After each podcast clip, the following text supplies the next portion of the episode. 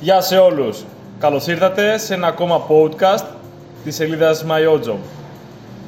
Σήμερα στην παρέα μας έχουμε καλεσμένο να μας μιλήσει για το σούπερ θέμα, το θέμα που συζητιέται τα τελευταία 10 και πλέον και 20 χρόνια. Ε, μαζί μας είναι ο Ευάγγελος. Γεια σου Ευάγγελε. Καλησπέρα και από μένα. Είμαι εδώ να μιλήσω, είμαι εδώ για να τα πω γιατί πρέπει να ακουστούν. Σας ευχαριστώ για την πρόσκληση και είμαι εδώ να την τιμήσω. Χαίρομαι πολύ που για ακόμα μία μέρα μαζί μου ο Ευάγγελος. Στηρίζει πάρα πολύ όλη αυτή την προσπάθεια. Ε, όταν ξεκινάμε να χτίσουμε κάτι πρέπει να βάζουμε πάντα σταθερά θεμέλια και ο Ευάγγελος είναι ένα πολύ βασικό θεμέλιο σε όλη αυτή την προσπάθεια που γίνεται σε αυτή την εδώ την παρέα. Όπως βλέπετε πιστεύω πολύ πως η My Job είναι κάτι πέρα από ένας άνθρωπος, είναι κάτι πέρα από μια σελίδα, είναι κάτι πέρα από μια κοινότητα, είναι μια μεγάλη παρέα και παρέα σημαίνει στήριξη. Παρέα σημαίνει να ακούμε ένας τον άλλον και να καταλαβαίνουμε τα συναισθήματά μας και εμείς τον εαυτού μας και των άλλων ανθρώπων που είναι κοντά μας. Σήμερα το σούπερ θέμα είναι τα ρομπότ. Τα ρομπότ τα οποία έχουν μπει στη ζωή μας κάπως τα λέγαμε ξαφνικά, ξεκίνησαν ως ψηφιακή τεχνολογία και έχουν καταλήξει να είναι ψηφιακή πραγματικότητα. Ε, θα συζητήσουμε και, και πού οδεύει όλο αυτό και πώς φανταζόμαστε το μέλλον να συμβεί.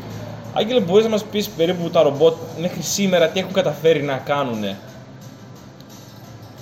Τα ρομπότ σήμερα ημέρα και στο παρελθόν υπάρχουν κυρίως για να μας κάνουν τα πράγματα πιο εύκολα επειδή βαριόμαστε λίγο βρίσκουμε τρόπους να κάνουμε πράγματα πιο εύκολα ή πράγματα που δεν μπορούσαμε να τα κάνουμε καν να μπορούμε πλέον να τα κάνουμε.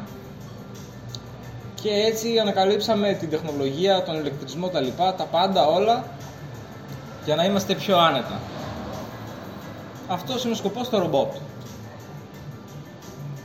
Έχω δει λοιπόν ρομπότ να προσπαθούν να μοιάσουν σε ανθρώπους.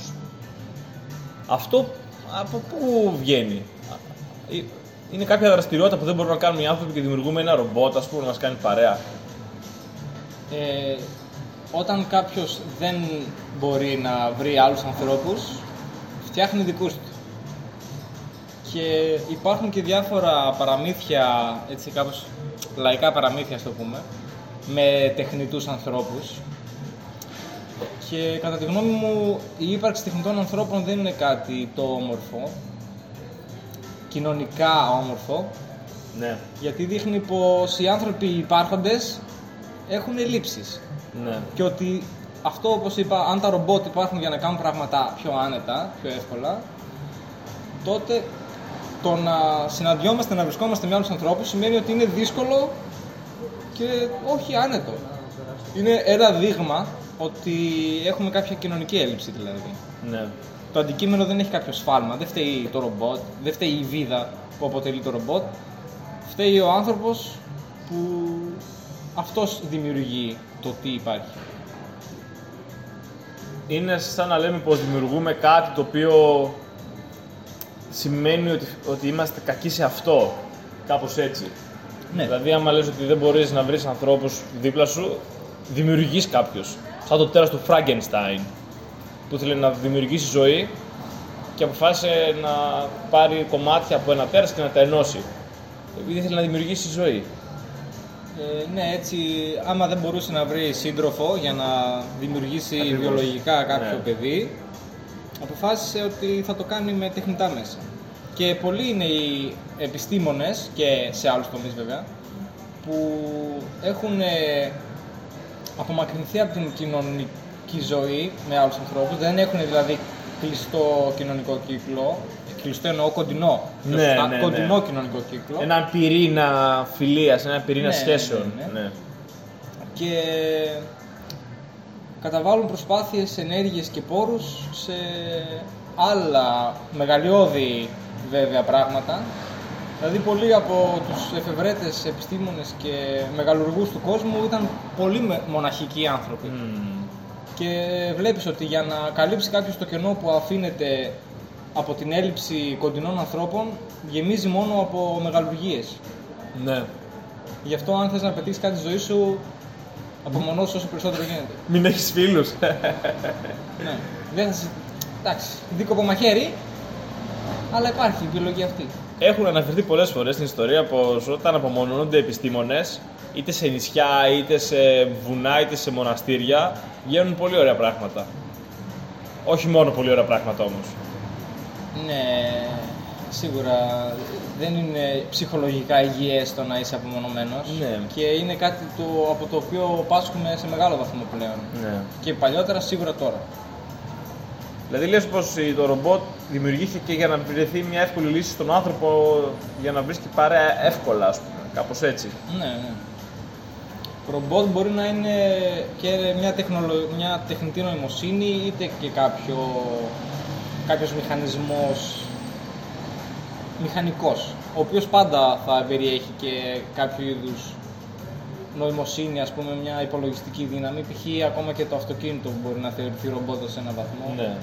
Γιατί έχει το GPS, μπορεί να έχει τους αισθητήρες που βγάζουν ήχο όταν Ναι. πλησιάζει σε κάτι.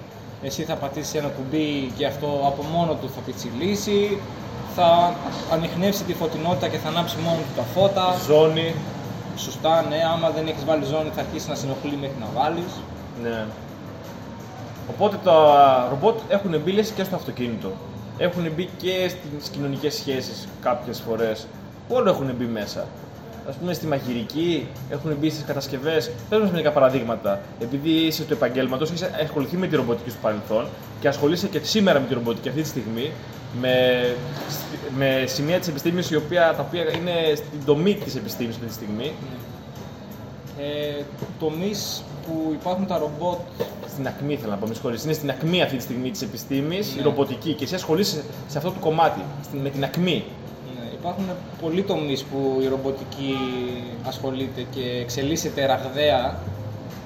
Ένας από αυτούς τους τομείς είναι... Η μαγειρική είναι λίγο ευαίσθητο θέμα γιατί όταν κάποιος μηχανισμός επεξεργάζεται τρόφιμα πρέπει να τηρεί πάρα πολλές προδιαγραφές υγιεινής. Και δηλαδή θα πρέπει πέρα από τη μαγειρική την ίδια να ασχολείται και με τον αυτοκαθαρισμό, αυτοσυντήρηση, να είναι ε, σε μέγεθος που να βολεύει το νοικοκυριό, να είναι σε κόστος που βολεύει το νοικοκυριό, είναι ένα λεπτό θέμα. Ωστόσο υπάρχουν ε, άλλοι μηχανισμοί όπως για το καθάρισμα των πιάτων, Ναι. για την ε, αποθήκευσή τους, για τη διατήρησή τους ή για την προετοιμασία τη- των υλικών. Το πλυντήριο των πιάτων δεν είναι ένα ρομπότ. Είναι, ναι. Το πλυντήριο των ρούχων ακόμα είναι ένα ρομπότ. Επίσης, ναι. Το σωνοτήριο, όλα αυτά. Ακόμα και οι ηλεκτρικές συσκευές που φτιάχνουν ψωμί μο- από μόνες τους. Και αυτές είναι ρομπότ. Τους δίνεις τα υλικά και κάνουν μόνοι τους τη διαδικασία. Το ζύμωμα, Ναι, το ναι. ψήσιμο, ακόμα και σου λέει πότε είναι έτοιμο. Και στην ιατρική επίσης μεγάλη εξέλιξη της ρομποτικής με διαφόρων ειδών μηχανήματα για υποβοήθηση, αποκατάσταση, εξέταση, επέμβαση. Πάρα πολύ αύξηση σημειώνεται σε αυτό. Και είναι και ένας τομέας η υγεία που πρώτον έχει πολλά χρήματα για όποιον ενδιαφέρεται. Δεύτερον έχει πολύ μεγάλο ανθρωπιστικό ενδιαφέρον για όποιον ενδιαφέρεται. Και είναι και ένας τομέας που είναι απλά καλός, κατά τη γνώμη μου. Δηλαδή όταν Ναι. κάνεις κάτι για να βοηθήσεις την ιατρική, είναι πάρα πολύ καλό για όλους τους ανθρώπους παγκοσμίως γενικά. Ναι, πολλές τεχνολογίες που χρησιμοποιούμε σήμερα ε, πρωτοχρησιμοποιήθηκαν στην ιατρική επιστήμη ή ανακαλύφθηκαν ε, λύσεις στα απλά προβλήματά μας μέσω των επιστημονικών ερευνών που έγιναν στον ιατρικό τομέα. Πού άλλο βλέπουμε άγγελε ρομπότ; Ο υπολογιστής μας μήπως είναι ένα ρομπότ. Οι εφαρμογές που χρησιμοποιούμε μπορούμε να πούμε ότι είναι ένα ρομπότ.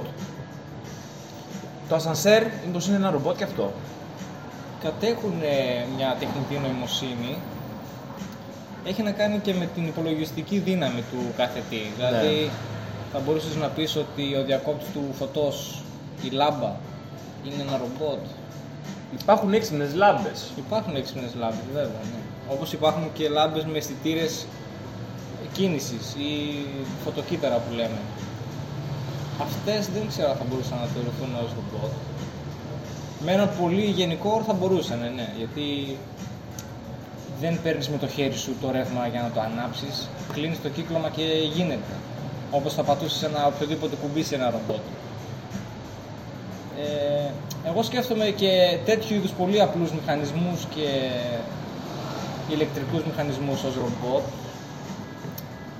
με την ε, έννοια ότι είναι πράγματα που γίνονται με γνώσεις επιστήμης και μηχανισμούς πέραν του ανθρώπινου μηχαν... πέραν των ανθρωπίνων μηχανικών ικανοτήτων. Πέραν απλά της τριβής και της πίεσης, ας πούμε, χρησιμοποιείται και Ναι. κάποιο τσιπάκι. Αν μια μηχανή, αν ένα σκάφος, ένα όχημα κινείται με ε, πετάλια, με κουπιά, δεν το θεωρώ ρομπότ. Ναι. Αν όμως... Μπορεί να είναι μια μηχανή. Αλλά Ναι, δεν είναι ρομπότ. Είναι μηχανή, δεν είναι ρομπότ. Ακριβώς. Δηλαδή ένα ρομπότ θεωρώ ε, ως βάση πρέπει να έχει τον ηλεκτρισμό, την... τον ηλεκτρισμό, πρέπει να είναι ηλεκτρική συσκευή τουλάχιστον. Εντάξει, εδώ πρέπει να πούμε ότι ο ορισμός του ρομπότ είναι γενικά. δεν- είναι λίγο ασαφής. Είναι Ναι, πολύ ναι. γενικός ο όρος που κυκλοφορεί στην επιστήμη. Ακόμα δεν ξέρουμε τι θεωρείται ρομπότ και τι όχι. Απλά προσεγγίζουμε το θέμα εμείς κατά πόσο εμείς πιστεύουμε ότι είναι το σωστό. Ένα μεγάλο disclaim που λένε έτσι. Εμείς προσεγγίζουμε το ρομπότ ως αυτό που λέμε τώρα. Άρα λέμε ότι το ρομπότ σιγά σιγά έχει μπει σε κάποια κομμάτια. Πάρα πολύ. Μπορούμε, μπορεί ακόμα να μην το αναγνωρίζουμε, να νομίζουμε ότι είναι μια απλή ηλεκτρική συσκευή. Ακόμα το air condition. Καταλαβαίνει ότι κάποια στιγμή έχει ζέστη, έχει κρύο, έχει κάποιο όριο, μπορεί να μεταβάλει το που θα πετάξει τη θερμοκρασία, όλα αυτά, έτσι. Βέβαια. Κάποια ρομπότ πλέον μπαίνουν και στο ίντερνετ. Ναι. Τι συμβαίνει με αυτό το ρομπότ τώρα; Είναι κάτι τελείως διαφορετικό. Εκεί που είχαμε ένα ασανσέρ, ξαφνικά αυτό το ασανσέρ μπορεί να μιλήσει και με το διπλανό ασανσέρ και με το παραδιπλανό ασανσέρ. Μια ηλεκτρική λάμπα ή μια έξυπνη συσκευή, μια έξυπνη λάμπα. Υπάρχουν και έξυπνες πόρτες, υπάρχουν πάρα πολλές συσκευές που τώρα τις ονομάζουμε έξυπνες. Αλλά θα μπορούσαμε πολύ εύκολα να πούμε πως είναι ρομποτικές μηχανές. Μια ρομποτική λάμπα. Καθώς είναι μια, ή μια λάμπα, μια έξυπνη λάμπα, αλλά γιατί δεν λέμε έξυπνος ας πούμε, και το ασανσέρ που έχει κάποιες έξυπνες λειτουργίες. Αυτό έχει να Δηλαδή κάνει... θέλω να πω ότι μπορούμε να προσεγγίσουμε τα πάντα αυτά σαν μια ε, special τεχνολογία, μια διαφορετική τεχνολογία, όχι απλά μια έξυπνη λάμπα ή ένα ασανσέρ. Να τα λέμε όλα ρομπότ. Θα μπορούσαμε να πούμε ότι ανήκουν μέσα σε μια τέτοια οικογένεια. Αυτή όμως η οικογένεια πια εκεί που ήταν μεμονωμένη ξαφνικά γίνεται πολύ πολύ μεγαλύτερη. Ακόμα και τα αυτοκίνητα τα καινούρια ε, σκοπεύουμε στο μέλλον τα, τα αυτοκίνητα να επικοινωνούν μεταξύ τους. Θα γίνονται ήδη, απλά δεν εφαρμόζονται σε τόσο μεγάλη κλίμακα στην κοινωνία μας για πολλούς λόγους, κοινωνικούς, οικονομικούς, πολιτικούς κλπ. Ναι. Τώρα το γιατί λέμε έξυπνη κάποια συσκευή ενώ κάποια άλλη δεν την ε, χαρακτηρίζουμε έτσι, Ναι. νομίζω έχει να κάνει κατά κύριο λόγο με το ότι δεν μας αρέσει να ακούμε κάποια άλλη λέξη. Το να θεωρούμε τη συσκευή που έχουμε αγοράσει που κατέχουμε έξυπνη μας αρέσει περισσότερο από να πούμε ότι το κινητό μου είναι ρομπότ. Είναι ρομπότ, ναι. Γιατί το ρομπότ Α, και ο ορισμό της λέξης είναι ο στο ορισμός της λέξης, ναι, η λέξη ρομπότ προέρχεται από την τσέχικη νομίζω ρομπότα, η οποία σημαίνει δουλειά. Αν το μεταφράσεις αυτό ακριβώς, πάει να πει ότι ρομπότ σημαίνει δούλος. Ναι. Και το να περιγράψεις το κινητό σου, το αυτοκίνητό σου, την τηλεόρασή σου ως δούλο, δεν νομίζω ότι είναι ιδιαίτερα αριστό. Δεν είναι ωραίο marketing σίγουρα. Γι' αυτό προτιμάμε μια πιο ευγενική έκφραση, να το πούμε, α, είναι έξυπνη τηλεόραση. Ναι. Ε, Καλός μαθητής τηλεόραση. Έτσι. Όπως και... Πού θα οδηγήσει όλο αυτό, δηλαδή, πόσες έξυπνε συσκευές ξαφνικά αρχίζουν και γίνονται και λίγο. κάνουν και παρέα μεταξύ τους. Τι γίνεται με αυτό το πράγμα; Αυτό αποσκοπεί στην... σε πολλά πράγματα. Για εμάς τους καταναλωτές αποσκοπεί στο να γίνουν κάποια πράγματα πιο εύκολα. Τα πράγματα δηλαδή εννοώ ότι π.χ. θα ρυθμίσει την καφετιέρα σου να έχει έτοιμο τον καφέ όταν βγεις από το μπάνιο το πρωί. Ναι. Θα Πολύ ωραίο αυτό, ρυθμίσεις το σκεφτώ. Το Είναι πολύ φούρνο ωραίο. σου να έχει έτοιμο το φαγητό το μεσημέρι όταν θα γυρίσεις από το γραφείο. Θα έχεις ρυθμίσει το αυτοκίνητό σου να έχει κατεβάσει το, το νέο άλμπουμ που βγήκε για να το ακούσεις όταν θα είσαι στον δρόμο για το γραφείο. Μου έχεις δώσει πάρα πολύ ωραίες ιδέες να ξεκινήσω να τις εφαρμόζω και εγώ στη ζωή μου. Ναι, έτσι. Αυτό δεν θα μπορούσε να είναι τόσο εύκολα δυνατό χωρίς το να συνδέονται όλα με, τον, με το κινητό δούλο σου. Ε, εννοώ με το έξυπνο κινητό. Μπερδεύτηκα. Και έτσι με αυτόν τον τρόπο, με το, αυτό υπάρχει σαν όρο στο Internet of Things που όλα επικοινωνούν με το Ιντερνετ. το οποίο εγώ το βρίσκω λίγο αμήχανο με την έννοια ότι εντάξει, δεν θα ήθελα ο κατασκευαστής της καφετιέρας να γνωρίζει τι ώρα κάνω μπάνιο. Μμμ, Γιατί ναι. τον ενδιαφέρει να το ξέρει; Ναι. Ε, Και άμα την κάνεις μπάγιο θα σου στείλει SMS. Ναι, θα με πει και βρωμιάρι ο κατασκευαστής του καφέ, της καφετιέρας, δηλαδή εντάξει. δεν θα... Όπως δεν μοιράζομαι άλλου είδους πληροφορίες με το κοινό, γιατί πιστεύω ότι κυρίως δεν, τους δια- δεν ενδιαφέρει κανέναν τέτοια πληροφορία, γι' αυτόν τον λόγο δεν θέλω και να τις μοιράζομαι για άλλο λόγο. Δηλαδή, εντάξει.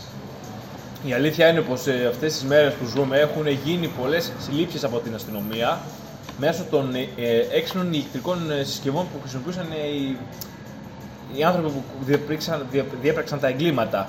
Δηλαδή υπήρξε κάποιος που έκλεψε και βγήκε φωτογραφία με τα κλοπημαία και εντοπίστηκε και συλλήφθηκε.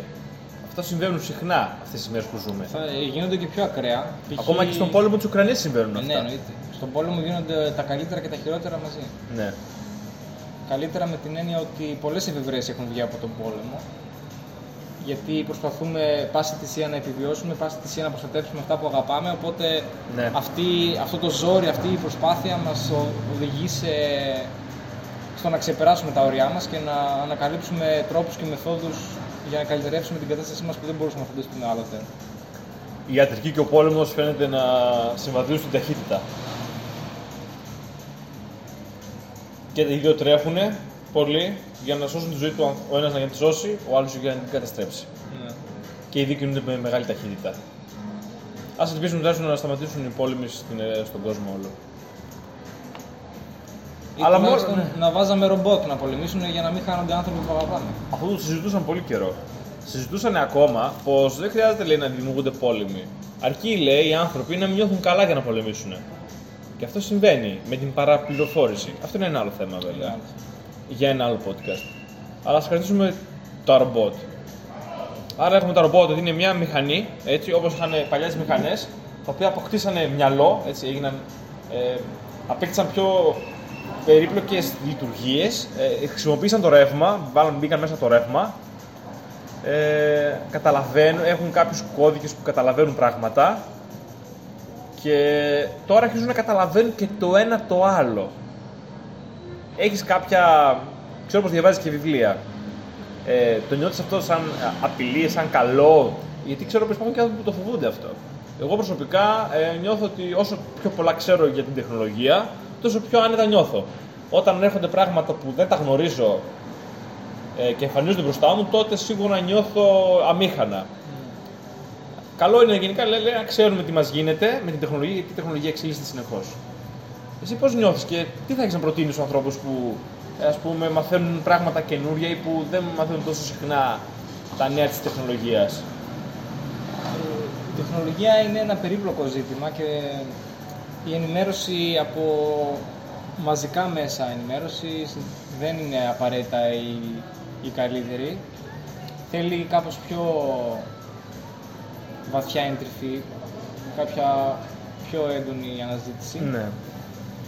Και αν υπάρχει κακός σε αυτό, δεν έχει να κάνει με τις συσκευές ή με το ίντερνετ αυτό καθε αυτό. Γιατί δεν, αυτά θα κάνουν ό,τι θα δημιουργήσουμε εμείς να κάνουμε. Α, μπράβο, ναι. Δηλαδή το να υπάρχει αποθηκευμένο σε ένα σκληρό δίσκο η ώρα που κάνω μπάνιο ναι. δεν σημαίνει τίποτα. Αν, κάποιο, αν αυτός ο δίσκος δεν είναι ούτε καν δικός μου και είναι σε, στα χέρια κάποιου ανθρώπου που έχει σκοπό να το χρησιμοποιήσει εν αγνία μου το χειρότερο και εις βάρος μου ακόμα χειρότερο. Ναι, ναι. Σίγουρα έχει να κάνει με το πόσο ευάλωτοι είμαστε ίσως στην, στην πληροφορία που μας, κατασ... που μας θίγει, ας πούμε, κάπως έτσι. Ότι πρέπει να προστατεύουμε τις πληροφορίες που μας ανήκουν. Κάπως έτσι, αυτό λες. Πάντα πρέπει να προστατευόμαστε από κάθε είδους πιθανή απειλή Ναι. Τώρα, αν αυτή η, η δημιουργία πληροφοριών και η, η κατάσχεση των προσωπικών μας πληροφοριών κάθε είδους, Ναι. αυτή, είναι, αυτή η κατάσχεση είναι που είναι το σημαντικό πρέπει να κοιτάξουμε νομίζω. Ποιος παίρνει την πληροφορία, Ναι, ναι. αν ξέρουμε ότι παίρνει την πληροφορία και τι κάνει με την πληροφορία. Ναι. Αυτό είναι το κυριότερο, δηλαδή το ότι δεν θα αλλάξω ώρα που κάνω μπάνιο επειδή με ελέγχει η καφετιέρα. Μπορεί εγώ να θέλω να με ελέγξει η καφετιέρα για να μην έχει έτοιμο τον καφέ. Ναι, ναι. Αν εγώ θεωρώ ότι αυτός που ελέγχει την καφετιέρα, αυτός που έχει φτιάξει δηλαδή την καφετιέρα, έχει ρυθμίσει τον αλγόριθμο, τα ηλεκτρονικά, τα πάντα, θεωρώ ότι γνωρίζοντας αυτό θα μου, θα μου κάνει κάτι που δεν θέλω, ναι. τότε είναι πρόβλημα. Έτσι. Ή αν το κάνει χωρίς εγώ να το ξέρω, πάλι είναι κακό και όταν μάθω ότι το κάνει, ε, σίγουρα θα αλλάξω καφετιέρα Ακριβώς. και δεν θα εμπιστευτώ ξανά, ποτέ ξανά αυτή την εταιρεία υπηρεσία ότι είναι. Ξέρεις κάποτε οι Αμερικανοί πριν μερικά χρόνια, όταν ήταν ακόμα ο Τραμπ στην εξουσία, τώρα αυτή τη στιγμή που μιλάμε είναι ο Biden, ο Τζο Biden. Τότε ήταν ο Ντόναλτ Τραμπ πριν μερικά χρόνια. Ε, φοβόντουσαν πάρα πολύ τέτοιου είδου τεχνολογίες. Πώς δηλαδή οι Κινέζοι θα καταφέρουν μέσα με έξυπνες ηλεκτρικές συσκευές να πάρουν πληροφορίες από τους Αμερικανούς πολίτες και αυτό να τις χρησιμοποιήσουν εναντίον τους. Ναι. Οπότε έχεις πολύ. και εγώ συμφωνώ πολύ με την προσέγγιση σου. Δηλαδή, λες πως αυτό που πρέπει να αλλάξει δεν είναι. είναι ίσως η ασφάλειά μας και οι κανόνες που διέπουν τις πληροφορίες που υπάρχουν. Έτσι. Ναι. Δηλαδή, okay, υπάρχει πληροφορία που τη λαμβάνουν οι μηχανές ίσως κτλ. Αλλά θα πρέπει να προστατεύει κάποιος την πληροφορία αυτή. Να μην μπορούν να τη χρησιμοποιούν εύκολα. Επιτίδη. Ναι, επιτίδη. Ή να μην μπορεί να αποθηκεύεται σε μεγάλες βάσεις, να μην μπορεί να γίνεται ε, ανάλυση όλων των δεδομένων μαζί, να είναι κάπως σφραγισμένες ή να χρησιμοποιούνται εξο- εξατομικευμένα, να μην μπαίνουν σε μεγάλα καλάθια, να μην γίνει μεγάλη. Καταλαβαίνεις τι εννοώ. Καταλαβαίνω. ναι. Γιατί όταν έχεις πληροφορίες όλης της Αμερικής σε, ένα, σε μία data, μπορείς να κάνεις ανάλυση όλη την Αμερική. Όταν έχεις όμως για ένα μικρό χωριό, έχεις ένα μικρό χωριό. Εντάξει, δεν ξέρω αν είναι τόσο σωστό αυτό που λέω, αλλά στο μυαλό μου φαίνεται εντάξει. Α μας πει κάποιος που ξέρει καλύτερα το πώς είναι καλύτερα να προστατεύουμε τα προσωπικά μας δεδομένα. Εμείς λέμε πως πρέπει αυτά που θέλουμε να κρατήσουμε για εμάς, να ξέρουμε πως πρέπει να τα κρατήσουμε για εμάς και το ίντερνετ, όταν ανεβάσει κάτι στο ίντερνετ, δεν μπορείς να το κατεβάσεις πια. Υπάρχουν αγώνες που γίνονται σε ευρωπαϊκά κράτη και κατά κάποιο τρόπο διεκδικούν από την Google την λύθη. Γιατί σου λέει ότι εγώ έκανα κάτι και θέλω πια να ξεχαστεί. Έχω αλλάξει. Ε, τα ρομπότ όμως Άγγελε δεν ξεχνούν, δεν έχουν συναισθήματα και κάποιες φορές οι άνθρωποι τους ε, βάζουν πάνω τους ευθύνες. Έχεις ακούσει ποτέ για το παράδοξο του έξω αυτοκινήτου; Θύμισέ το, μου. και το τρακάρισμα. Ναι, είναι ένα αυτοκίνητο που οδηγείται, έχει δύο επιλογές. Να σκοτώσει τον οδηγό ή να σκοτώσει τον πεζό. Και όλο αυτό μπορεί να πάρει διάφορους χρωματισμούς. Ο πεζός να είναι ένα παιδάκι με τη μαμά, ο πεζός να είναι μια γιαγιά, ε, ή να είναι ένα τρένο ας πούμε και να έχει δύο επιλογές να πάει από δύο διαφορετικούς δρόμους. Και πολλές φορές αυτές οι, οι δύσκολες επιλογές που λέει ο άνθρωπος Ουφ, δεν θέλω να πάρω αυτή την απόφαση. Ε, καταλήγει να την πετάει στο ρομπότ. Και μετά έρχονται και λένε αυτοί οι άνθρωποι. Ωραία. Ε, κύριε επιστήμονα, βρες μας μια λύση για αυτό το πρόβλημα αυτό. Και έρχεται ο επιστήμονας και σηκώνει τα χέρια ψηλά, γιατί λέει: Παιδιά, τι να κάνω, εγώ θα βάλω κώδικα. Τι μου λέτε τώρα. Ε, Υπάρχει ένα διέξοδο. Καθόλου αδιέξοδο δεν νομίζω ότι είναι, να σου πω την αλήθεια. Εγώ διαφωνώ ότι είναι αδιέξοδο. Ε, σίγουρα. Βοήθησέ μα, ναι, γιατί πραγματικά θα το δεις πολλές Γιατί φορέ αυτό. ο κώδικας είναι φτιαγμένος από κάποιον άνθρωπο. Ακριβώς. Δηλαδή, ο άνθρωπος που θα προγραμματίσει τον εγκέφαλο του αμαξιου θα πει σε αυτή την περίπτωση σκότωσε τον πεζό Ναι. ή σκότωσε τον οδηγό. Βέβαια, Ή σκότωσε το περιστέρι. σκότωσε το αριστερή πεπέ. και τώρα μια ιδανική σκέψη που μου ήρθε στον, στο Και εμένα μου μυαλό. ήρθε μία. Να είναι δύο τα περιστέρια. Ε, θα ήταν να υπάρχουν και οι δύο δυνατότητες και να ρυθμίζεται από τον πελάτη, από τον αγοραστή του αυτοκινήτου. Ωραίος, ρε.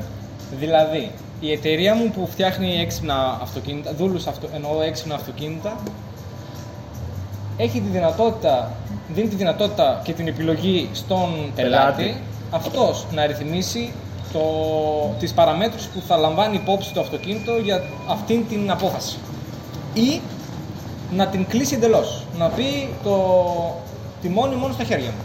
Ναι. Δεν με νοιάζει τι έχεις προγραμματίσει, τι έχεις κάνει, τι έχεις ράνει. Η δεύτερη επιλογή μου φαίνεται πολύ πιο δίκαιη, διότι στην περίπτωση που η πράξη του ρομπότ, η, η πράξη καταλήξει σε εγκληματική πράξη, τι θα τιμωρήσεις. Το αυτοκίνητο; Δυστυχώς κάποια στιγμή πρέπει να λαμβάνουμε αποφάσεις σαν άνθρωποι. Γιατί και τότε, αν το αυτοκίνητο έχει την τάδε ρύθμιση και πας να κατηγορήσεις το Την- αυτοκίνητο. Την εταιρεία. Θα κατηγορήσεις την εταιρεία. Αλλά τότε ο αγοραστής του αυτοκινήτου δεν γνώριζε ότι έχει αυτή τη ρύθμιση. Αυτός δεν κυκλοφόρησε το αυτοκίνητο στον δρόμο. Ακριβώς. Αυτός έχει την άδεια κυκλοφορίας του αυτοκινήτου, όχι η εταιρεία. Ακριβώς. Αναλόγως και πώς ορίζεται η άδεια κυκλοφορίας κτλ. Έχει να κάνει δηλαδή και σε μεγάλο βαθμό με την νομοθεσία της εκάστοτε χώρας, οργανισμού κλπ. Ναι, ναι. Για άμα ήταν εταιρικό το αυτοκίνητο, θα πάρει το σφάλμα η εταιρεία που είχε αναθέσει το αυτοκίνητο στον εργαζόμενο; Βλέπεις πόσο Ή ο περίπλοκο εργαζόμενος γίνεται. που δεν ξέρει να οδηγάει και έφερε το αυτοκίνητο σε αυτή τη θέση; Πόσο είναι το- πάρα πολλά. Είναι ένα νομοθετικό πλαίσιο το οποίο πρέπει να ερευνηθεί από, νομοθε... από νομικούς, δικηγόρους και ό,τι σχετικό, αλλά και από μηχανικούς. Επαγγελματίες του κλάδου σίγουρα. Ναι. Βλέπεις πως όταν προσπαθούμε να αποβάλουμε ευθύνες από πάνω μας ή να αποβάλουμε δουλειά, καταφέρουμε να κάνουμε τα πράγματα πιο περίπλοκα. Δηλαδή εκεί που λες, αν θα κάνω και τη δουλειά και να τελειώσει, δηλαδή έχεις ένα τιμόνι και λες, πάρουμε μια απόφαση, τι θα κάνουμε. Υπάρχουν διλήμματα που ερχόμαστε συνεχώς απέναντί τους. Φοβάσαι να πάρεις την απόφαση. Πολλές φορές ζούμε ερχόμαστε ανάμεσα σε, σε δύο και δεν ξέρουμε τι να κάνουμε. Και τότε πολλές φορές κάποιοι άνθρωποι ξέρει τι κάνουν. Πάνε πρώτα κάποιον άλλον. Και αυτός κάποιον άλλον και αυτός κάποιον άλλον. Και πολλές φορές καταλήγει να μην γίνεται και τίποτα. Καμιά φορά το ανέκδοτο το ξέρεις, λέει. Υπάρχει ένα ανέκδοτο που λέει: Ξέρεις ποιο είναι το πιο μεγάλο ξέρω, εγώ, αυτοκίνητο που υπάρχει. Και λέει ο άλλος ποιο. Και λέει: Θα σου πω αύριο. Και πάει αύριο και αύριο. Α, νομίζω το- δεν είναι, είναι λίγο διαφορετικό. Λέει, πώς κρατάς, το θυμήθηκα ακριβώς. Πώς κρατάς έναν χαζό σε αγωνία. Α, Και του λέει, θα σου πω αύριο.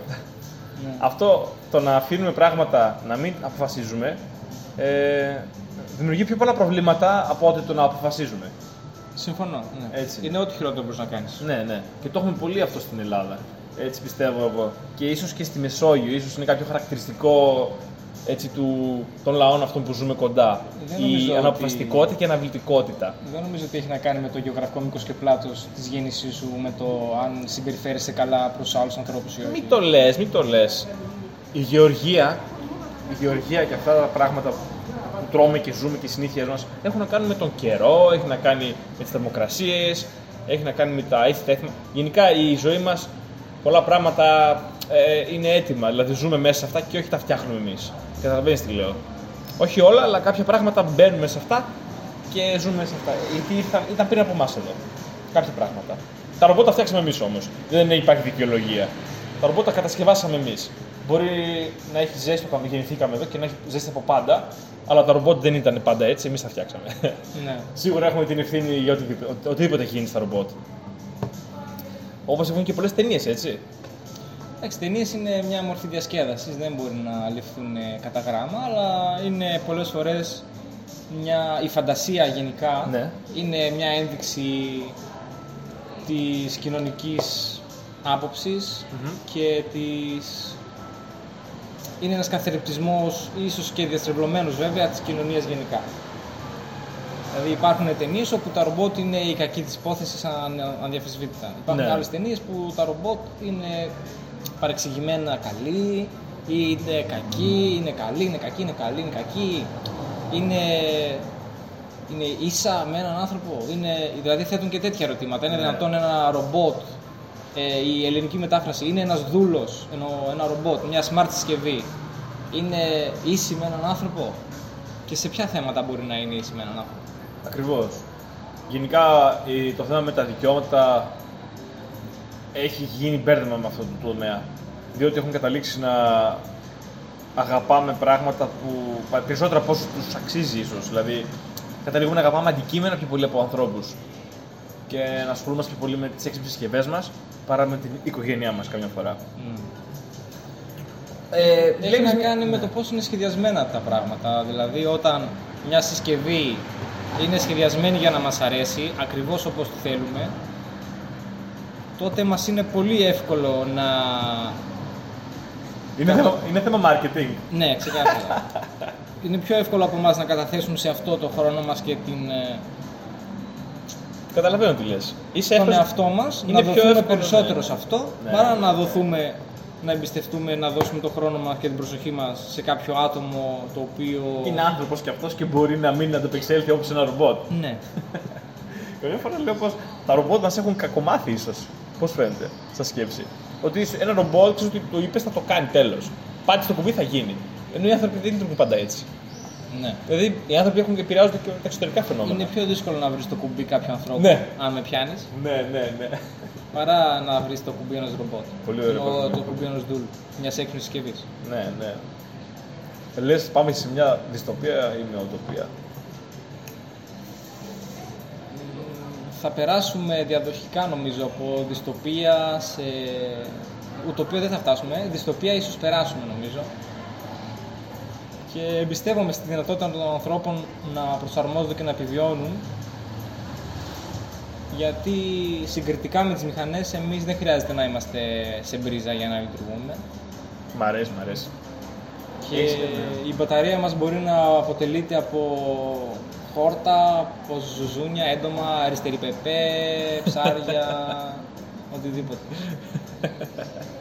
Έτσι είναι. Έτσι είναι. Και εγώ πιστεύω πως ε, το μέλλον είναι στα χέρια μας και όταν κάτι δεν το φτιάχνεις εσύ, το φτιάχνει κάποιος άλλος. Οπότε αν δεν φτιάξουμε το μέλλον μας, θα το φτιάξει κάποιος άλλος και μπορεί αυτό να μην μας αρέσει. Οπότε ε, απλά πρέπει να προσέχουμε να δημιουργούμε αυτό που θα μας έρθει πίσω, ας πούμε. Όπως κάνουμε εμείς σήμερα. Ε, όπως προσεγγίσαμε το θέμα των ρομπότ, ε, νομίζω είναι η ώρα να περάσουμε στο επόμενο θέμα που είναι ότι τα ρομπότ, ίσως τα πρώτα ρομπότ να φτιάχτηκαν για να, από κάποιον που βαριόταν πάρα πολύ. Το έχετε ποτέ αυτό; Ότι η πρώτη μηχανή, ο πρώτο, το πρώτο κάτι έξυπνο που έγινε ήταν επειδή κάποιος απλά βαριόταν να κάνει κάτι και το έκανε με μηχανή. Ε, κάτσε και σε ιδιάσε, δεν ζορίστηκε έτσι, γιατί είναι δύσκολο να σχεδιάσει κάτι. Μια μηχανή. Πώς φαίνεται σαν ιστορία; Είμαι στο τελειάκι. σίγουρος ότι έγινε έτσι. Είσαι σίγουρος; Γιατί Είσαι σκέψου- μηχανικός, έτσι. Γι' αυτό. Σκέψου η πρώτη, ας πούμε μέσα σε εισαγωγικά, εντάξει, η πρώτη εφεύρεση ανθρώπινη ποια ήτανε και γιατί. Ναι. Ήτανε ο τροχός. Τροχός. γιατί απλά κάποιος βαρέθηκε να κουβαλήσει πέντε πέτρες. Σου λέει τι, 15 καρπούζια πού να τα πάω ρε; Πού να τα σύρω μέχρι εκεί, θα κάνω 10 ώρες. Ε, κάτι που να κουνιέται εύκολα, α, αυτό κατρακυλάει. Θα βάλω δύο τέτοια και φύγαμε. Σε 10 λεπτά ήμουν εκεί. Και, ε, και πώς γίνεται αυτό πιστεύεις, Δηλαδή, καμιά φορά θα σου πει ο άλλος, βαριέμαι. Δεν υπάρχει περίπτωση να, να το κάνω αυτό. Πώς κατάφερε από τη βαρεμάρα να περάσει στη δημιουργία του τροχού; Ποιο είναι αυτό το μηχανισμός; Είναι η ανάγκη είτε Ανάγκη σε τι σημείο η όμω. θέληση. Θέληση, ανάγκη. Η αρέσκεια παρά θέληση δηλαδή. Αν Η κάτι απ- η σου αρέσει απόλαυση θα το δηλαδή. κάνεις. Να το- ναι. ναι. Και όταν δημιουργείς ε, μια μηχανή, ένα εργαλείο, οτιδήποτε, είναι για να σου επιτρέψει να έχεις περισσότερη απόλαυση στο μέλλον. Ναι, συμφωνώ πολύ σε αυτό. Θα κάνεις πιο γρήγορα τη δουλειά σου, πιο αποτελεσματικά, έτσι ώστε να μπορείς να απολαύσεις το μέλλον περισσότερο. Έτσι είναι, έτσι είναι. Αυτό δεν σημαίνει ότι θα εργαστείς λιγότερο, απαραίτητα. Ναι. Ναι, αυτό είναι βέβαια επειδή εμείς το επιλέγουμε να γίνεται έτσι. Αυτό είναι ένα λάθος που ίσως θα αλλάξει τα επόμενα χρόνια που ζούμε. Ότι, OK, έχουμε γεμίσει τον τόπο μηχανές, οι δουλειές γίνονται πιο γρήγορα. Η μία ώρα, οι 8 ώρες εργασίας ενός ανθρώπου είναι πολύ πιο αποδοτικές από ό,τι πριν. Ε, Παρ' όλα αυτά μένουν 8 ώρες. Και με αποτέλεσμα να βγαίνει, να βγαίνει πολλή δουλειά με λίγους ανθρώπους και οι υπόλοιποι άνθρωποι να μην μπορούν να απασχοληθούν. Τέλος πάντων, είναι και αυτό μια κουβέντα που πρέπει να γίνει. Πολύ μεγάλη κουβέντα. Ναι, ναι, ναι. Άρα λες ότι η απόλαυση είναι το κίνητρο για να δημιουργούμε πράγματα. Η ανάγκη. Η ανάγκη. Δηλαδή, αν πρέπει να μετακινήσεις αυτά τα καρπούζια μέσα το βράδυ αλλιώς θα φύγει το πλοίο και δεν θα μπορέσεις να τα πουλήσεις στο άλλο νησί για να ταΐσεις την οικογένειά σου. Ε, δεν μπορείς να ζήσεις χωρίς να ανακαλύψεις τη ρόδα. Ναι. Γιατί θα χαθεί η οικογένειά σου. Είσαι καταδικασμένος να ανακαλύψεις τη ρόδα. Ναι. Δηλαδή μπορεί να μην είσαι εσύ αυτός που θα την ανακαλύψει, αλλά μπορεί ο αδερφός σου, ο πατέρας σου, η κόρη σου, Ναι. η εγγονή σου, τέλος πάντων η ρόδα θα ανακαλυφθεί νομίζω. Αυτό μου ακούγεται πολύ δετερμινιστικό. Που συμφωνώ και εγώ εν μέρη ότι είναι κάτι που θα γίνει, θες δεν θέλεις, όχι μπορεί να μην γίνει από σένα, αλλά θα γίνει. Είναι όλα φτιαγμένα έτσι που οδηγούν στο να συμβεί αυτό, ας πούμε, κάπως έτσι. Κάπως έτσι. Ναι. Δηλαδή, καμιά φορά λέμε ότι πώς γίνεται τα ρομπότ να έχουν δύο πόδια, αφού μπορεί να έχουν τέσσερα ή να έχουν τέσσερα χέρια. Ρομπότ υπάρχουν πολλά. Εντάξει. Ακριβώς, Τώρα ακριβώς. αυτό λέγαμε. Το ότι υπάρχει η ιδέα του ανθρωπόμορφου ρομπότ είναι απαρχαιωμένη ιδέα. Ναι, ακριβώς, ακριβώς. Γιατί σαν άνθρωποι είμαστε συνηθισμένοι να μας αρέσουν πράγματα που μας μοιάζουν. Ακριβώς. Θέλω να πω ότι σε κάθε περίπτωση δεν υπήρχε, δεν υπήρχε πιθανότητα να μην δημιουργηθεί ένα τέτοιο ρομπότ. Ναι. Ήταν δετερμινιστικά ότι θα συμβεί ένα Ναι. τέτοιο, ας πούμε. Ή ας πούμε θα υπάρξει ένα σκυλί ρομπότ. Όπως και υπάρχει ήδη. Υπάρχουν σκυλιά ρομπότ, υπάρχουν ρομπότ ε, οτιδήποτε ίσως μπορεί να φανταστεί ο καθένας. Και άμα φανταστεί, μπορεί να το φτιάξει. Εσύ είσαι ασχοληθεί και με ρομπότ. Ε, η βαρεμάρα. Πιστεύεις υπάρχει η βαρεμάρα πολύ στον κόσμο, ας πούμε; Παίζει σημαντικό ρόλο στη ζωή μας. Η Βαρεμάρα ίσως Δηλαδή, είναι και μια άλλη κατάλαβες. έκφραση που θα χαρακτήριζε το φαινόμενο. Είναι η... η ζήτηση για αποδοτικότητα. Δηλαδή Αχα. θέλουμε να κάνουμε κάτι, Ναι. θέλουμε ταυτόχρονα να γίνει άμεσα και εύκολα. Ναι. Μπορείς δηλαδή να κόψεις δέντρα, θες να κόψεις ένα δέντρο. Μπορείς να το κάνεις και με τσεκούρι, μπορείς να το κάνεις και με πριόνι. Σαν να γράψεις μια έκθεση, ας πούμε. Ναι, μπορείς να γράψεις μια έκθεση παίρνοντας ένα στυλό, παίρνοντας ένα μολύβι. Μπορείς να πάρεις και μια πένα. Μπορείς να πάρεις μια πένα, Ή ένα μπορείς να φτερό πάρεις από ένα, περιστέρι. ένα φτερό από περιστέρι. Μπορείς να γράψεις σε περγαμηνή με τέτοιο, με σφυρί και καλέμι ας πούμε. Αλλά δεν είναι αυτό που κάνουμε πια. Αυτό που κάνουμε πια είναι είτε με στυλό μολύβι, Αχα. εντάξει. Πένες έχω να δω από δεν ξέρω πότε. Ναι, ναι. Και ακόμα πιο συνηθέστερο είναι να δημιουργούμε ειδικά μεγάλα έγγραφα σε ηλεκτρονικές μορφές. Ακριβώς. Δηλαδή, θεωρείς ότι κάποιος που γράφει στον υπολογιστή του, στο κινητό του, είναι κάποιος τεμπέλης, επειδή θα μπορούσε να το κάνει με στυλό και μολύβι; Ακριβώς. Δεν μπορεί να γίνει αυτή η σύγκριση. Ναι, ναι, ναι. Γιατί αν θες να, ειδικά να αντιγράψεις, να μεταφέρεις, να επεξεργαστείς κάποιο κείμενο, το να το κάνεις ηλεκτρονικά είναι άπιαστα αποτελεσματικότερο και ευκολότερο ναι, ναι, ναι. από το να το κάνεις Αισθητικά, υλικά σωστά, ναι. και όχι ηλεκτρονικά. Ναι, ναι. Διαζώσεις. Και εγώ πιστεύω ότι όποιος χρησιμοποιεί ακόμα έτσι, συστήματα όπως το μολύβι και το στυλό πρέπει να σκεφτεί να τα αναβαθμίσει. Μπορεί καμιά φορά να μην γίνεται αυτό, αλλά καλό είναι να το κοιτάξουμε αυτό. Καλό είναι να χρησιμοποιούμε όσο μπορούμε πιο πολύ την ψηφιακή τεχνολογία. Εγώ, ειδικά στη δουλειά, όταν έχουμε να κάνουμε με κάποια πράγματα που πρέπει να γίνουν σωστά, καλό είναι να χρησιμοποιούμε την ψηφιακή τεχνολογία. Άρα λες ότι, οκ, υπάρχει το ρομπότ, αλλά δεν σημαίνει ότι όταν το χρησιμοποιείς είσαι τεμπέλης, έτσι. Ναι. Γιατί άμα κάποιος χρησιμοποιούσε το γραπτό ότι αυτός είναι εργατικός άνθρωπος, δεν, δεν σημαίνει αυτό. σα ίσα θα το λέγαμε και ίσως λίγο κάπως ότι δεν, δεν λειτουργεί τόσο σωστά. Καθώς αργεί πιο πολύ να φτιάξει ένα κομμάτι, μια έκθεση Ναι. από κάποιον που χρησιμοποιεί τον υπολογιστή. Ακριβώς. Βέβαια, Έτσι. ένα χειρόγραφο έγγραφο, ένα γράμμα, ας πούμε, δεν είναι το ίδιο να το δεις γραμμένο με πένα στο χέρι και να το δεις γραμμένο στον υπολογιστή. Α, μπράβο.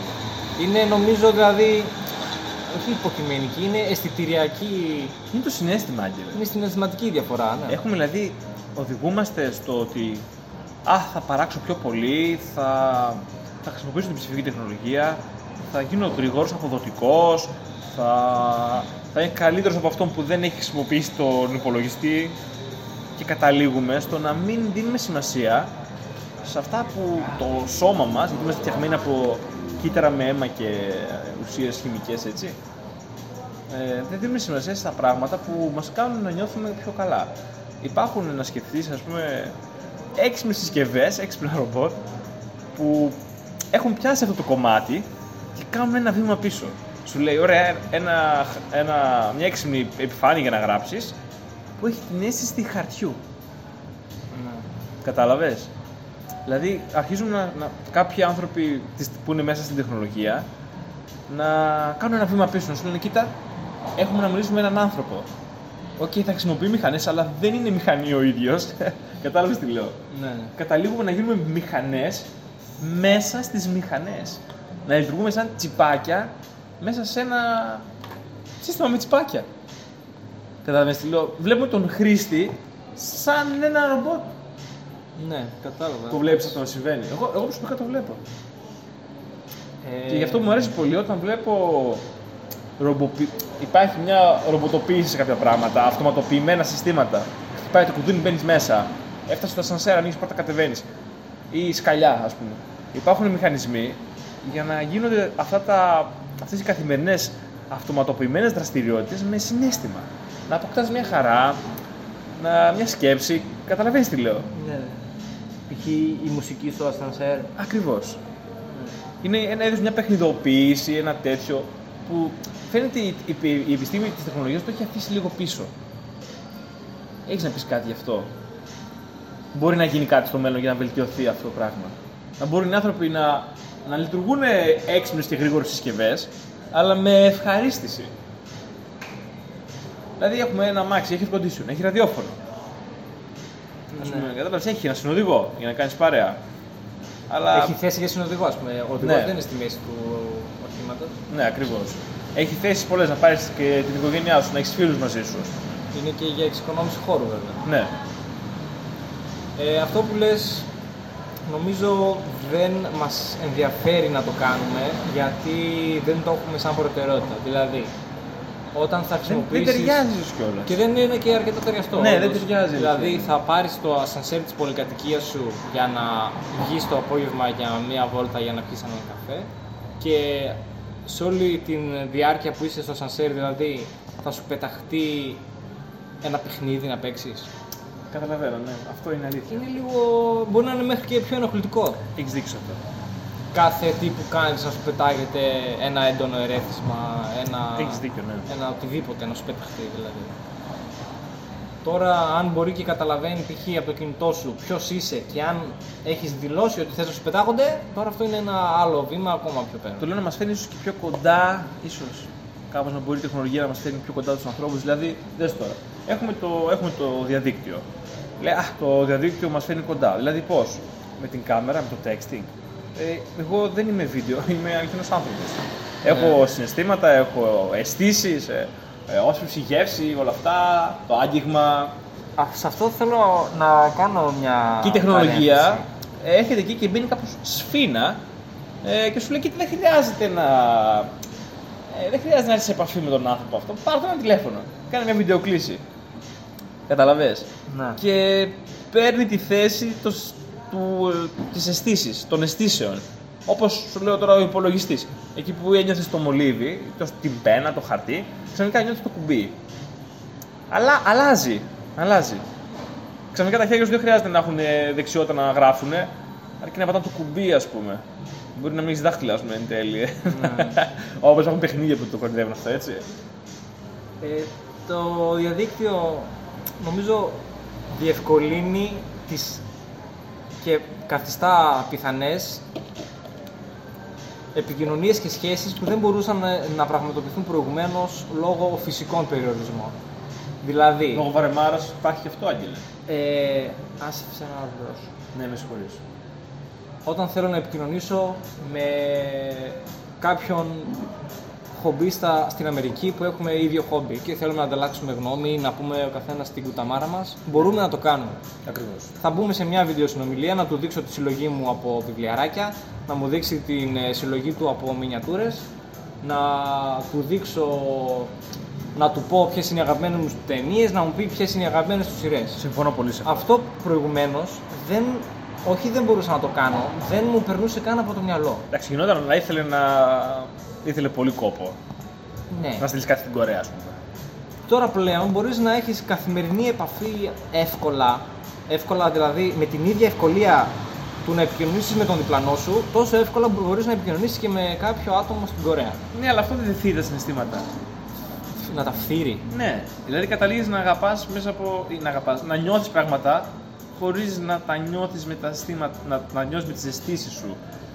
Καταλήγεις να, να απολαμβάνεις κάτι μέσα από μια, ας πούμε, μια συσκευή. Καταλαβαίνεις πώς το, Ναι, ναι. πώς το λέω. Καταλαβαίνω. Νιώθω ότι σε φροντι... ε, λες ότι μια μηχανή σου φτιάχνει τον καφέ σου. Ναι, νιώθεις αγάπη τη μηχανή, δηλαδή σε φροντίζει το ρομπότ. Καταλαβαίνεις τι εννοώ. Η φροντίδα είναι συνέστημα αυτό. Ναι, ναι. Και είναι και, και είναι και η βαρμάρα που θέλω να σκεφτούμε και να κάνουμε. Ότι καταλήγεις να μην ασχολείσαι με πράγματα. Δηλαδή, κάποια στιγμή θα σου πει κάποιος: Ωραία, τώρα πρέπει να ασχοληθείς με την οικογένειά σου. Ωραία, θα φτιάξω ένα ρομπότ να παίξει μπάλα με το παιδί μου. Κατάλαβες τι λέω; ναι. Και λες τώρα, ρε φίλε, οκ, και τι θα κάνεις εσύ, ας πούμε; Θα δουλεύεις; Θα είσαι ρομπότ μέσα στο ρομπότ. Και η ζωή σου πού είναι; Πού είναι η ανθρωπιά; Δεν το λέω για κακό, εγώ μου αρέσει η τεχνολογία. Αλλά πρέπει να βάζουμε τα όρια μας. Έχουμε και εδώ περαστικούς, είμαστε ανοιχτό podcast. Ζούμε μέσα στην πόλη. Δηλαδή έχετε η βαρεμάρα που υπάρχει. Στους ανθρώπους, εντάξει, λογικό είναι. Κάποιοι θεωρούν με κάποιοι μεγάλοι ας πούμε, άνθρωποι που βγάζουν χρήματα πολλά σε αυτόν τον πλανήτη. Ε, έχουν την ατάκα πως θα δώσω κάτι σε έναν που βαριέται για να βρει την πιο εύκολη λύση. Έτσι, ποιος ήταν ο Steve Jobs; Είχαμε μια ευχάριστη επίσκεψη από την κυρία που διαχειρίζεται την πολυκατοικία παραδίπλα μας. Είχε ένα ενδιαφέρον να δείξει για το μέρος εδώ που κάνουμε το podcast. Ε, αυτό είναι ένα κομμάτι που το γουστάρω πάρα πολύ. Είμαστε ανοιχτοί, όχι μόνο σε καλεσμένους, είμαστε ανοιχτοί στην πόλη. Είμαστε ανοιχτοί στα συναισθήματα, την ακοή, τη γεύση, όλα τα συναισθήματα, την αφή, έτσι, την όραση. Βλέπουμε και αισθανόμαστε τα πάντα. Και αισθανόμαστε και τα συναισθήματα, όχι μόνο από τις αισθήσεις, αλλά και από ε, το συνέστημα το ίδιο. Από αυτό που μας προκαλεί όταν συμβαίνει κάτι. Έτσι. Τη μια κυρία μας μίλησε, γνωριστήκαμε, αλλάξαμε μία επαφή, είχε και το σκυλάκι της, πολύ ωραίο. Και γίναμε έτσι κάπως, ε, ήρθαμε πιο κοντά. Έτσι. Ε, δεν έμοιαζε καθόλου με ένα friend request, θα έλεγα, έτσι. Ήταν πολύ πιο ζωντανό. Είχε πολύ πιο γεμάτο, πιο απολαυστικό να γνωρίζεις μια κυρία που περνούσε με το σκύλο της τώρα Ή από αν- ένα αίτημα σε κάποια πλατφόρμα επικοινωνίας. Ε; Η ανθρώπινη φυσική επαφή είναι ασύγκριτα ανώτερη Πες τα ρε bro. ψυχολογικά από οποιαδήποτε επαφή με άνθρωπο με, τεχνη... με τεχνητά μέσα. Τεχνητά μέσα. ναι. Πολλές φορές κάθομαι στην τρίτη παγίδα. Πουλάμε την ευκολία της επικοινωνίας και ρίχνουμε την ποιότητα ε, του συναισθήματος που έχουμε. Να σου πω κάτι. Υπάρχουν μερικοί άνθρωποι που επιλέγουν ε, αρχαίες τεχνολογίες, θα σου έλεγα. Δηλαδή, στο- υπάρχουν ακόμη η μαρμαρογλυφία, έτσι. Που λες είναι το ρωμαϊκό, ας πούμε. Όχι, υπάρχει ακόμα. Υπάρχουν ακόμα άνθρωποι που γράφουν με πένες. Γιατί είναι αυτό; Είναι επειδή είναι αρνητές της τεχνολογίας; Είναι, ας πούμε, ε, κάπως. Ε, Πιστοδρομική. είναι προσδρομικοί, είναι άνθρωποι που δεν εμπιστεύονται την τεχνολογία γιατί φοβούνται; Δεν νομίζω. Ε, Τι εγώ λες; προσωπικά κάνω και εγώ κάποια τέτοια ας πούμε οπισθοδρομικά, έχω οπισθοδρομικές κάποιες συνήθειες. λες έτσι. Ε, εντάξει, όπως και να περιγραφεί αυτό, Αλλιώς θα σε λέω κι εγώ ε, ότι έχει ένα σκλαβό κινητό. ε, τα θεωρώ ότι είναι ξεκάθαρα η αίσθηση της αφής ή μπορεί να ξυπνάει κάποια ανάμνηση παλιά. Είναι το πώς με κάνει να νιώθω το κάθε τι. Και πάντοτε όταν κάτι το αγγίζω, το έχω ζωντανό ας πούμε στα χέρια μου, ναι, ναι. ε, το νιώθω καλύτερα από το ηλεκτρονικό. Ε, δεν ξέρω αν έχεις ακούσει την έκφραση για το γυναικείο στήθος. Είναι, είναι ok να το βλέπεις σε φωτογραφία, σε περιοδικό, αλλά είναι αλλιώς να το έχεις στο χέρι σου. Ε, το ίδιο γίνεται και με τα φρούτα και με τα φαγητά. Ναι. Αλλά εμένα το γυναικείο στήθος μου ήρθε στο μυαλό. Ε, η Όλγα λείπει αυτή τη στιγμή, γι' αυτό εκφραζόμαστε λίγο διαφορετικά σήμερα. Όλγα δεν θα συνεχιστεί αυτό, ήταν μια παρέθεση. Σίγουρα, καταλαβαίνω τι λες. Βέβαια όμως βλέπεις ότι το πουλάμε αυτό. Δηλαδή το πουλάμε το συναίσθημα. Λέμε, οκ, οκ, δεν πειράζει, ε, θα μιλήσουμε με το κινητό. Το πουλάμε αυτό. Γιατί μας είναι πιο άνετο να μιλήσουμε από το κινητό. Ναι. Μας είναι πιο εύκολο, πιο γρήγορο. Σίγουρα, σίγουρα έχει ένα κομμάτι που λες τώρα, ε, βαριέμαι και λίγο. Βέβαια, όταν είναι απαραίτητο για την ε, αποδοτικότητα κάποιας εργασίας ή κάποιας συνεννόησης, δεν είναι λογικό να επιδιώξεις την ε, ζωντανή, την φυσική επαφή, ας πούμε, για Εντάξει, να το ναι, κάνεις. Υπάρχουν και σημεία που δεν μπορείς να το αποφύγεις. Αλλά όταν έχει να κάνει κάποιο συνέστημα, κυρίως συνέστημα, θεωρώ ότι είναι υποκατάστατο υποκα- η ηλεκτρονική επικοινωνία. Ναι, εγώ συμφωνώ Δηλαδή, μαζί σου. Ένα Πω- μήνυμα που γράφει «Σ' αγαπώ» δεν μπορεί να είναι το ίδιο με μια, Μια αληθινή αγάπη. με μια αληθινή αγάπη, μια αγκαλιά, ένα φιλί, ας πούμε. Ναι, ναι. Αλλά το πουλάμε αυτό. Εύκολα το δίνουμε. Εγώ δεν το δίνω, όχι. Ούτε εγώ. Ούτε εγώ. Αλλά εύκολα το δίνουμε. Αλλά πολύ, ναι, ξέρω ότι είναι ιδιαίτερα διαδεδομένο αυτό και άνθρωποι που συνάπτουν ε, σχέσεις Κάνουν από φίλους. απόσταση, Ναι. χωρίς να έχει υπάρξει ποτέ η φυσική η επαφή από κοντά. Εντάξει, σίγουρα είναι... Δεν, δεν γινόμαστε σαν μηχανές εκείνη τη στιγμή. Δηλαδή σκέφτομαι τι είμαστε. Είμαστε ένα προφίλ, ένα διαδικτυακό προφίλ, έτσι, που γνωρίζει ένα άλλο διαδικτυακό προφίλ και αυτό που αντιπροσωπεύει τη σχέση είναι ένα, ένα, μια επικοινωνία με text ας πούμε και με φωτογραφίες που ανεβάζουμε. Δηλαδή καταλαβαίνεις τον άλλον ποιος είναι από το πώς λειτουργεί το μηχανισμό αυτόν. Κατα- Καταλαβαίνεις τι εννοώ τώρα. Δηλαδή, αχ, που πάτησε εκεί, που είδε το ένα, που έκανε το άλλο και καταλαβαίνεις τι άνθρωπος είναι από αυτό. Κάτσε και κάνεις κάτι τέτοιο, ας πούμε. Αντί για να μιλήσει με τον άλλον. είναι πολύ πιο πλαστή Ναι. η, η συζήτηση, η επικοινωνία, ο συγχρονισμός γενικώς είναι πολύ πιο πλαστός. Συγχρονισμός. Πώς το εννοείς; Ότι θα συναναστραφείς με κάποιο άτομο, θα μιλήσετε, θα δει ο ένας τον άλλον, δεν υπάρχει γλώσσα του σώματος. Ναι, ακριβώς. Είναι Έχεις πλαστό, χρόνο- ναι, πιο ναι. τεχνητό, δεν είναι τόσο ατόφιο. Ναι, δεν είναι αυθεντικό. Ναι, αθόρμητο όλα αυτά. Ε. Κάθε Αυθεντικό μπορεί να είναι, γιατί όμως δεν μπορεί να λέει ψέματα. Ναι, ωραίο. Μπορεί να μιλήσει. Μπορεί και να μην λέει ψέματα κάποιος στο διαδίκτυο. αλλά Εμείς εντάξει, εδώ λέμε μόνο την αλήθεια, παιδιά. Την δική μας αλήθεια, εντάξει. αλλά σίγουρα είναι πιο πλαστό. Σίγουρα είναι πιο πλαστό. Εγώ βλέπω πως τα ρομπότ τα χρησιμοποιούμε, μας αρέσει, μας κάνει τη ζωή μας πιο εύκολη και οκ, υπάρχουν και άνθρωποι που το ευχαριστούνται όμως. Δηλαδή κάνουν μια δουλειά και λένε πω πω δες εγώ έχω χρησιμοποιήσει σήμερα ένα drone και πέταξε και έκανα αυτό. Υπάρχει ένας ενθουσιασμός. Αλλά ξέρεις τι γίνεται όταν χρησιμοποιείς ένα drone για να κάνεις μια δουλειά και δεν είσαι κοντά στη δουλειά; Το φαντάζεσαι πόσο διαφορετικό μπορεί να είναι. Σαν να είσαι μια δασκάλα στο σχολείο, στο δημοτικό και να στέλνεις το ρομπότ να κάνει μάθημα στα παιδάκια στο νηπιαγωγείο. Πώς σου φαίνεται αυτό; Και ήσουν και εσύ το παιδάκι του νηπιαγωγείου. Και αντί για δασκάλα είχες ένα, ένα τύπου drone για δασκάλα. Πώς να το φανταστείς; Ε, αυτό θα, ιδανικά θα ήταν κάποιο ανθρωπόμορφο ρομπότ, Ναι. κάποια απομίμηση Θα μοιάζει και με τη δασκάλα, ας πούμε. μια Θα έχει- δασκάλα. Θα, έχει ναι. και θα περίπου. μπορούσε να υπάρχει ενσωματωμένο σύστημα VR για να ελέγχει η δασκάλα το ρομπότ από απόσταση και να φέρεται και να δρά ακριβώς όπως θα δρούσε και η ίδια η δασκάλα. Είναι μια τεχνολογία που θα, ή- θα ήταν μια τεράστια αλλαγή για τον τρόπο Α εκπαίδευσης. πούμε, ας πούμε ότι τα παιδάκια βλέπουν το ρομπότ σαν άνθρωπο. Ότι είναι το τέλειο ρομπότ, έτσι. Και δεν καταλαβαίνουν καν ότι είναι, ότι είναι οκ. ρομπότ. Η δασκάλα. Κατάλαβες. Ναι. Δηλαδή η δασκάλα που είναι αυτός που πράττει το έργο. Δεν θα είχε δει ποτέ τα παιδάκια Ναι, από κοντά, δεν θα, είχε, ναι. δεν θα τα είχε μυρίσει, Δεν θα- τα δεν θα είχε ξέρει το- δει ναι, κοντά, δεν θα τα ναι. είχε αγγίξει, Ακριβώς. δεν θα είχε νιώσει τη θερμοκρασία του σώματός τους, που ακόμα και αυτό γίνεται βέβαια. Ξέρεις τι, πόσο σπουδαία αυτά τα πράγματα για να κάνεις μια δουλειά πραγματικά καλά; Δηλαδή δεν γίνεται να μην είσαι κοντά.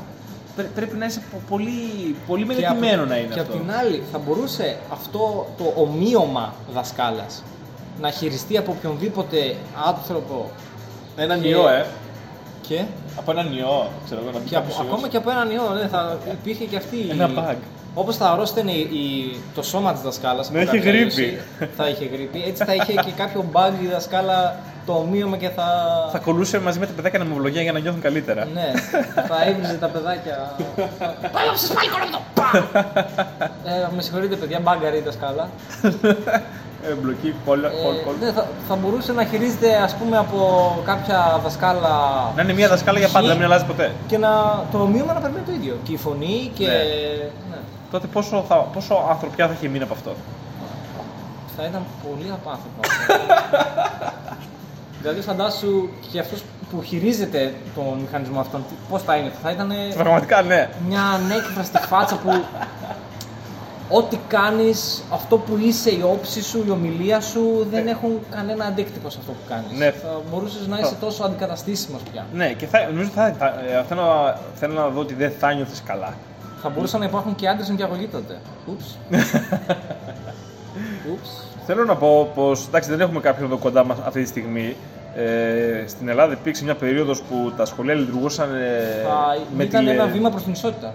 με τηλεδιάσκεψη. θα το συζητήσουμε και αυτό μια άλλη στιγμή, να το κρατήσουμε κάπου. Λοιπόν, στην Ελλάδα λειτουργούσαν κάποια στιγμή τα σχολεία με τηλεδιάσκεψη. Δηλαδή, τα παιδάκια έμπαιναν στον υπολογιστή τους και μιλούσαν με τις δασκάλες τους μέσω κάποιων ε, εφαρμογών και αλλάζανε πληροφορίες με mails. Δηλαδή, τα παιδάκια που πολύ πολύ μικρά είχαν κάποιο email και είχαν κάμερες σχεδόν υποχρεωτικά. Και όποια δεν είχαν, νοικιάζαν από εδώ, από εκεί. Κάποιοι, στη- κάποιοι πηγαίναν σε ειδικές βιβλιοθήκες. Υπήρχαν κάποια συστήματα έτσι περίπλοκα γιατί δεν είχαν όλα τα παιδάκια πρόσβαση σε αυτή την τεχνολογία. Οπότε τα παιδάκια που δεν είχαν πρόσβαση στην τεχνολογία βρίσκανε με άλλους τρόπους. Και γινόταν το σχολείο με τηλεδιάσκεψη. Υπήρχαν παιδιά που δεν είχαν γνωρίσει άλλα παιδιά. Ναι. Και αυτό έγινε διότι. ε, εντάξει, ήταν οι κανόνες του κράτους, αλλά οι κανόνες του κράτους μπήκαν επειδή γινόταν να διαιρεθεί άλλη, άλλη λύση. Κατάλαβες; Δηλαδή, πουλήσαμε πάλι, λέει το κράτος, ωραία. Δεν θα κάνουμε υπαίθριο μάθημα, ας πούμε, σαν τον Αριστοτέλη και τον Σο- Σοκράτη, αλλά θα πάμε να κάνουμε μάθημα στο σπίτι. Με, με κάμερα. Επειδή γίνεται. Καταλαβες; Αν λέγαμε ότι αυτό δεν γίνεται, δεν θα γινόταν ποτέ. Αλλά το- μπορούσαν τα μαθήματα να γίνονται ξεπου- στις- στις αυλές.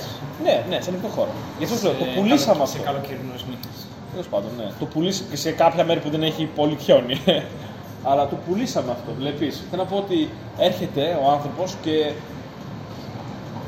έχει το συνέστημά του στην έκπτωση. Και καταλήγουμε, μια, μια προσωπική μου άποψη, όταν πείσαμε συμφωνείς, στο να είμαστε ευαίσθητοι στα συναισθήματα. Να υπεραντιδράμε. Ε, να νιώθουμε τους ανθρώπους διαφορετικά από ό,τι πριν. Δηλαδή, περάσαμε από ένα επίπεδο που τους φοβόμασταν με, το, με τους ιούς και με αυτά και καταλήξαμε το να μην τους ξέρουμε. Να μην ξέρουμε ένα τον άλλο. Και επειδή δεν γνωριζόμαστε, οδηγούμαστε στη συνέχεια στο να είμαστε αμυντικοί πιο πολύ. Να κρατάμε αποστάσεις, να μην κάνουμε εύκολα βήματα. Γιατί τα συναισθήματα που μας προκαλεί η, η επικοινωνία με τους ανθρώπους είναι έντονα. Σου έχει συμβεί ποτέ αυτό; Να μιλήσεις με κάποιον και να δεις μια έντονη α- αλλαγή. Να πεις κάτι μικρό και να, να τρελαθεί, ας πούμε. Ε, γίνε, ναι, το έχω παρατηρήσει πολλές φορές. Σου συνέβαινε και παλαιότερα, ας πούμε. Είναι κάτι που συμβαίνει Πάντα, τώρα. πάντα. Λες πάντα, ε. Νομίζω έχει να κάνει σε μεγάλο βαθμό με την διαχείριση των συναισθημάτων, όχι την, δια- την κατοχή τους. Το να έχεις συναισθήματα δεν σε κάνει, δεν είναι κάποιο μειονέκτημα. Ναι, η διαχείριση. Είμαστε... Είναι πολύ δύσκολο να διαχειριστείς τα συναισθήματα γιατί είναι κάτι αντιδραστικό τα συναισθήματα. Αντιδραστικό λες, δηλαδή πώς το λες; Δηλαδή δεν επιλέγεις να είσαι θυμωμένος κάποια στιγμή. Κάτι σε κάνει να είσαι αυθόρμητα θυμωμένος. Ναι. Κάτι σε κάνει να είσαι αυθόρμητα χαρούμενος. Κάτι σε κάνει αυθόρμητα να φοβάσαι. Δεν μπορείς να το χειριστείς. Είναι δύσκολο να το χειριστείς. Ναι. Όχι ακατόρθωτο, γι' αυτό και Βαριόμαστε να το κάνουμε. δεν το κάνουμε γιατί δεν έχουμε κάποιο... Μπορεί να μην ξέρουμε πώς Δεν γίνεται. ξέρουμε πώς γίνεται, Δεν ξέρουμε για πώς πολλούς γίνεται. λόγους. Ναι, ναι, ναι. Και το να το κάνεις Και είναι και βαρετό να μάθεις πώς γίνεται, ίσως. είναι σημαντικό να το κάνει κάποιος, να είναι απόλυτα κύριος του εαυτού του, γιατί είναι και ένα δείγμα οριμότητας να μπορείς να διατηρείς τον εαυτό σου κέριο υπό οποιοδήποτε εξωτερικό ερέθισμα. Ναι. Και όταν τα ερεθίσματα που δεχόμαστε είναι τόσο λιγότερα Ακριβώς, από βλέπεις, την ηλεκτρονική Ναι, ναι, ναι. επαφή, Πιο απαλά θα έλεγα, ε. Πιο απαλά. είναι σίγουρα λιγότερα. Απαλότερα τώρα. και, ναι, και λιγότερα σίγουρα, έχεις δίκιο. Έχεις Ε, δίκιο, είναι και λιγότερα. Δεν έχουμε τόσα ερεθίσματα πια. Συνηθίζουμε σε λιγότερα ερεθίσματα Ναι. και δεν μαθαίνουμε από αυτό, δεν, δεν μαθαίνουμε να τα διαχειριζόμαστε Ακριβώς. τόσο καλά.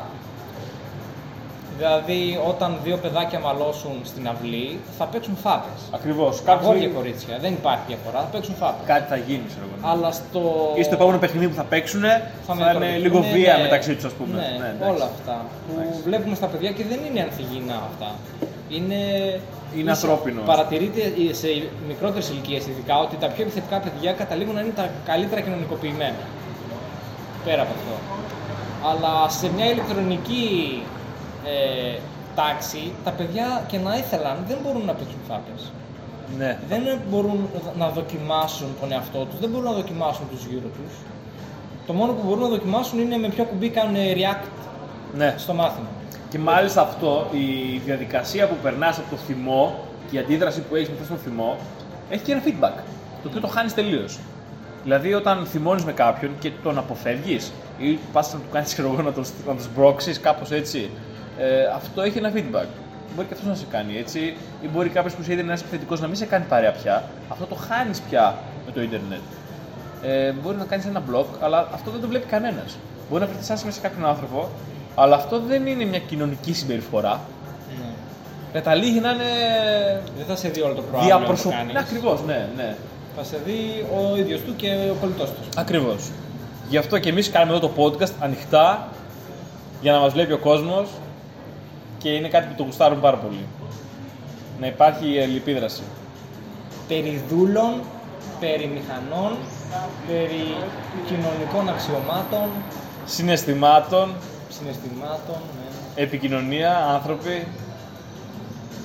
Έτσι είναι. Περιστερή πεπέ. Ευχαριστήσει, Πεπέ. Ε, λοιπόν, το podcast που είχαμε ξεκινήσει να μιλήσουμε για τα ρομπότ και να ακολουθήσουμε με- για τη βαρεμάρα. Ότι τα ρομπότ δημιουργήθηκαν για να καλύψουν τις δραστηριότητες που εμείς οι άνθρωποι βαριόμαστε να κάνουμε. Αλλά καθώς κινούσε η κουβέντα μας, ε, ανακαλύψαμε, ε, είναι, είναι ελληνικό χούι αυτό, με την κουβέντα να βγαίνει η φιλοσοφία, να φιλοσοφούμε. Ανακαλύψαμε πως τα ρομπότ δεν φέρνουν, δεν... Εντάξει, μπορεί να προήλθαν από κάποια βαρεμάρα ή δυσκολία, αλλά το πιο μεγάλο πρόβλημά μας δεν είναι από πού προέρχονται, αλλά το τι αποφέρουν, το τι φέρνουν μαζί τους. Και αυτό που φέρνουν μαζί τους είναι τα λιγότερα συναισθήματα. Συμφωνείς Άγγελε, είναι κάπως έτσι. Δηλαδή ξεκίνησαν τα ρομπότ από τη βαρεμάρα και κατέληξαν να, μην, να μας κάνουν να μην νιώθουμε πράγματα. Είναι κάπως έτσι. Ναι. Μπορούμε να καταλήξουμε στα Και δεν συμπέρασμα. περιορίζεται μόνο εκεί. Νομίζω γενικώς με τα ρομπότ ο άνθρωπος δέχεται πολύ λιγότερη πίεση σωματικά, συναισθηματικά, μπορεί και κοινωνικά. Ας το δούμε λίγο από την αρχή. Ξεκίνησαν από κάτι τέτοιο ή είναι, είναι άτυπολες. Ή όντως ξεκίνησαν από κάτι που λέμε ότι Αχ, δεν θέλω να το κάνω αυτό, ας το κάνει ένα ρομπότ. Δεν θέλω να το κάνω, ας το κάνει ένα ρομπότ. Ξεκίνησαν έτσι. Α πούμε ότι ξεκίνησε έτσι, ότι η τεχνολογία μας βοηθάει όντως να κάνουμε κάποιες δουλειές, έτσι. Δεν είναι κάτι κακό. Ξεκίνησε για να ελαφρυνθούμε οι άνθρωποι Ακριβώς. από διάφορα Ακριβώς. Και... Το ασανσέρ, ας πούμε, είναι χρήσιμο. Ναι. Το αυτοκίνητο, το έξυπνο είναι χρήσιμο. Το κινητό είναι χρήσιμο. Και μπορεί να καταλήξαμε να ξεφορτωνόμαστε και πράγματα που δεν θα έπρεπε. Ακριβώς. Γιατί δεν το καταλαβαίνουμε όμως. Ακριβώς. Δηλαδή, όταν μας είπαν ότι ωραία, κάνε αυτό, θα κουραστείς λιγότερο, λέμε άρα θα το κάνουμε. Αλλά δεν μας είπαν ότι θα νιώσουμε λιγότερο. Δεν μας είπαν ότι τελικά θα καταλήξουμε να γίνουμε κι εμείς. Ε, όταν σκέφτεσαι ε, ότι ένα ρομπότ θα βρει τη λύση, ε, τελικά κάπως σκέφτεσαι και σαν ρομπότ. Πώς σου φαίνεται αυτό; Ναι. Όταν είσαι, προγραμμα... όταν είσαι προγραμματιστής, έλεγα τον Άγγελο τις προάλλες, να λέω ότι δεν χρειάζεται ένας ε, προγραμματιστής. Θυμάστε τι ήταν, Ο ήλιος. το αντιλιακό. Αντιλιακό. Δεν ξέρω αν συμφωνείτε σε αυτό. Αν έχετε να πείτε μια δική της ιστορία. Ε, ήταν πολύ ωραία κουβέντα σήμερα. Εγώ την απόλαυσα. Ήταν ένα ταξίδι για μένα, δηλαδή είχα, κάποια, σκε- είχα κάποιες σκέψεις, αλλά όταν τις έβαλα στη σειρά, ε, κατέληξε κάπου αλλού. Αυτό, αυτή είναι η μαγεία της κουβέντας, της συζήτησης. Το ευχαριστώ, είμαι, είμαι ανοιχτός σε απόψεις.